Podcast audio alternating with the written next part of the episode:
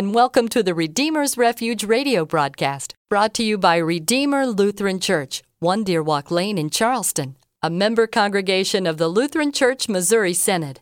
Redeemer Lutheran Church, help, hope, and home in the body of Christ. The psalmist writes, God is our refuge and strength, an ever present help in trouble. Psalm 46 1. This speaks to the hope God gives us amid the struggles of life. When life storms blow around us, our Redeemer, Jesus, gives refuge in the mighty fortress of our God. We pray this broadcast will remind you of that beautiful truth today.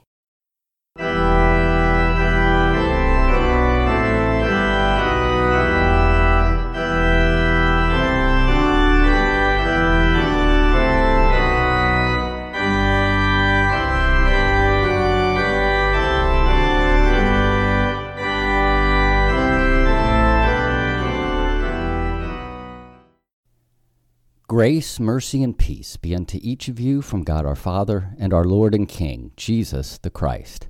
Amen. Let us pray. True and humble King, hailed by the crowd as Messiah, grant us the faith to know you and love you, that we may be found beside you on the way of the cross, which is the path of glory. Amen. Our reading for this Palm Sunday is from Mark chapter 8, verses 14 through 21. Now, the disciples had forgotten to bring bread, and they had only one loaf with them in the boat. And he cautioned them, saying, Watch out, beware of the leaven of the Pharisees and the leaven of Herod. And they began discussing with one another the fact that they had no bread. And Jesus, aware of this, said to them, Why are you discussing the fact that you have no bread? Do you not yet perceive or understand? Are your hearts hardened? Having eyes, do you not see? And having ears, do you not hear? And do you not remember? When I broke the five loaves for the five thousand, how many baskets full of broken pieces did you take up? They said to him, Twelve. And the seven for the four thousand, how many baskets full of broken pieces did you take up? And they said to him, Seven. And he said to them, Do you not yet understand? Palm Sunday. Especially in the midst of this pandemic and all the craziness that the world seems to be held to, it seems as though Palm Sunday has come quickly to us. Now, throughout the season of Lent and into this Holy Week, we have been looking at the events of the Lord's Passion from different perspectives, through the lenses of different eyes, if you will. Misjudging eyes, which can't discern the proper place of good works as the fruit of the faith God has given us, not the root which gives the faith. Betraying eyes, which are turned in on self and away from Christ looking only to satisfy the sin that constantly lurks for opportunity for us to betray our Lord. Sleepy eyes, which so easily close as we neglect the gift of our faith and enter into a languid torpor, unresponsive to the work Jesus is doing to and for us. Denying eyes, of which no amount of disguising will hide them as the lying eyes through which we tell ourselves we would never disavow our Lord, despite all the times that we have. Murderous eyes, which so easily condemn and disparage others and invite God's righteous wrath to come upon us. And worldly eyes, which prize earthly honors and accolades and miss the focus on Christ ushering in his kingdom, which will consummate in a new heaven and a new earth. Now, hopefully, as we continue in this endeavor, we will, like Saul, turn to Paul, have the scales from our sinful eyes fall away, that we might live out the life God has set for us with opened eyes. Eyes that by the gift of faith behold his word and sacraments and take in the forgiveness and light and life that Christ gives to us as pure gift.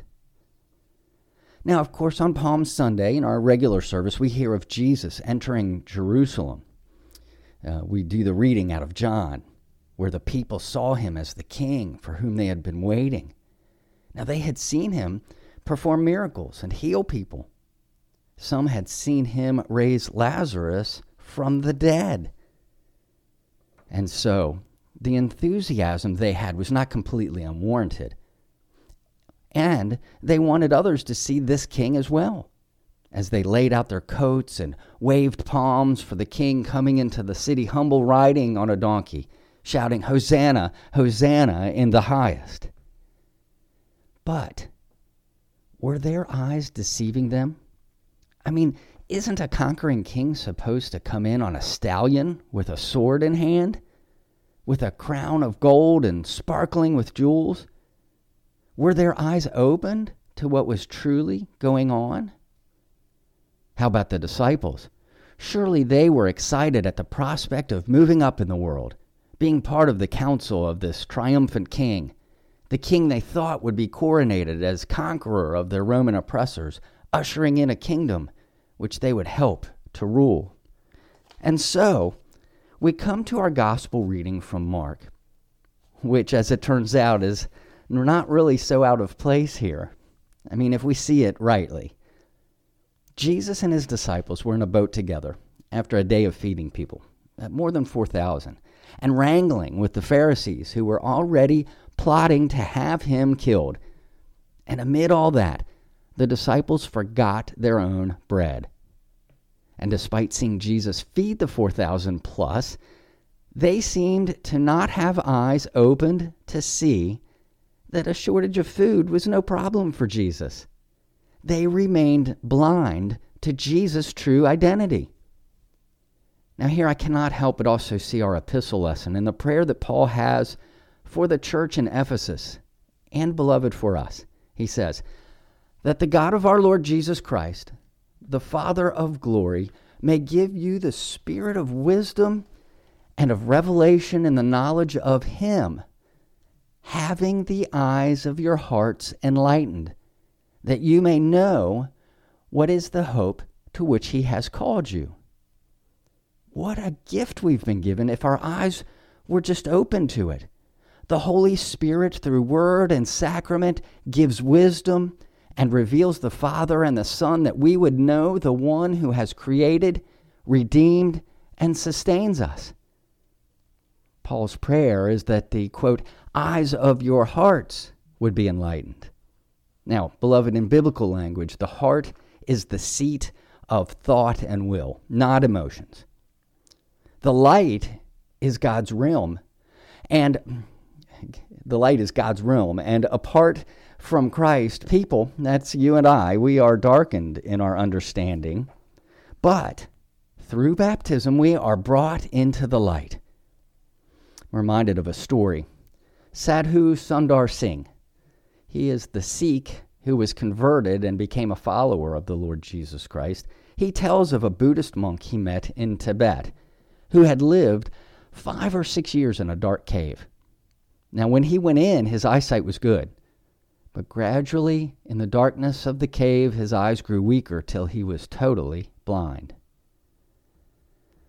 How often have we felt like we were in the dark, stuck in a cave, hmm. quarantined at home, surrounded by the darkness of the world's machinations, not studying His Word, neglecting His sacraments, unable to perceive what God was or is doing to and for us, even in the midst of his blessing toward us, even in the light of our baptisms. This world, our flesh, and the devil see, but do not perceive. They have us turning a blind eye to what God has done for us in Jesus.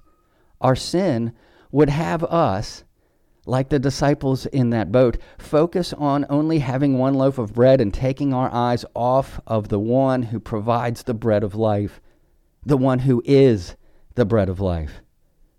This is where the disciples found themselves, fidgeting around with one loaf of bread, wondering what they were going to do, oblivious to the one in the boat with them who would give his very body as the bread they and we would eat for life.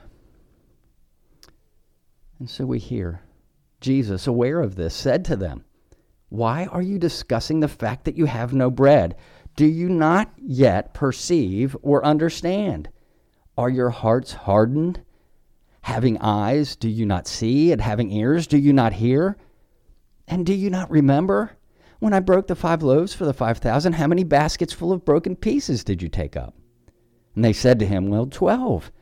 And the seven for the four thousand, how many baskets full of broken pieces did you take up? And they said to him, Seven. And he said to them, Do you not yet understand? As Jesus heads to Jerusalem, he is heading for a coronation, but not of the kind that the disciples and others set their sights upon, not of the kind that we would like to see. Jesus, the righteous one, was to be coronated on the cross, mocked and derided, bloodied and battered, even so, coronated as the sovereign of the kingdom of grace. And we hear in 2 Corinthians, Paul says this He says, For our sake, the Father made him to be sin who knew no sin, so that in him we might become the righteousness of God. Beloved, what we need to have our eyes open to is the fact that Jesus took upon himself our status and standing before God's righteous court. He was declared guilty of all the sin and evil in this world. That we, you and I, would be declared righteous before the Father. Dr. Martin Luther calls this the glorious exchange, our sinfulness for his righteousness. This work of Jesus, this glorious exchange, alters our perspective. It opens our eyes. I'm reminded of another story uh, of a shoe manufacturer who decided to open the Congo market. And he sent two salesmen to the undeveloped territory. Now, one salesman uh, sent a message back and it said, Prospects here are nil. No one wears shoes. Now, the other salesman saw it differently and reported, Market potential is terrific. Everyone needs shoes. Beloved, everyone needs Jesus. And because we have him, we can live our lives in joy and peace and join the psalmist in declaring to everyone that Jesus is our salvation and it is marvelous in our eyes. Amen. May the God of hope fill you with all joy and peace in believing, so that by the power of the Holy Spirit you may abound in hope. Let us pray. Lord Jesus Christ, you humbled yourself in taking the form of a servant and in obedience died on the cross for our salvation. Give us the mind to follow you and to proclaim you as Lord and King, to the glory of God the Father. Amen.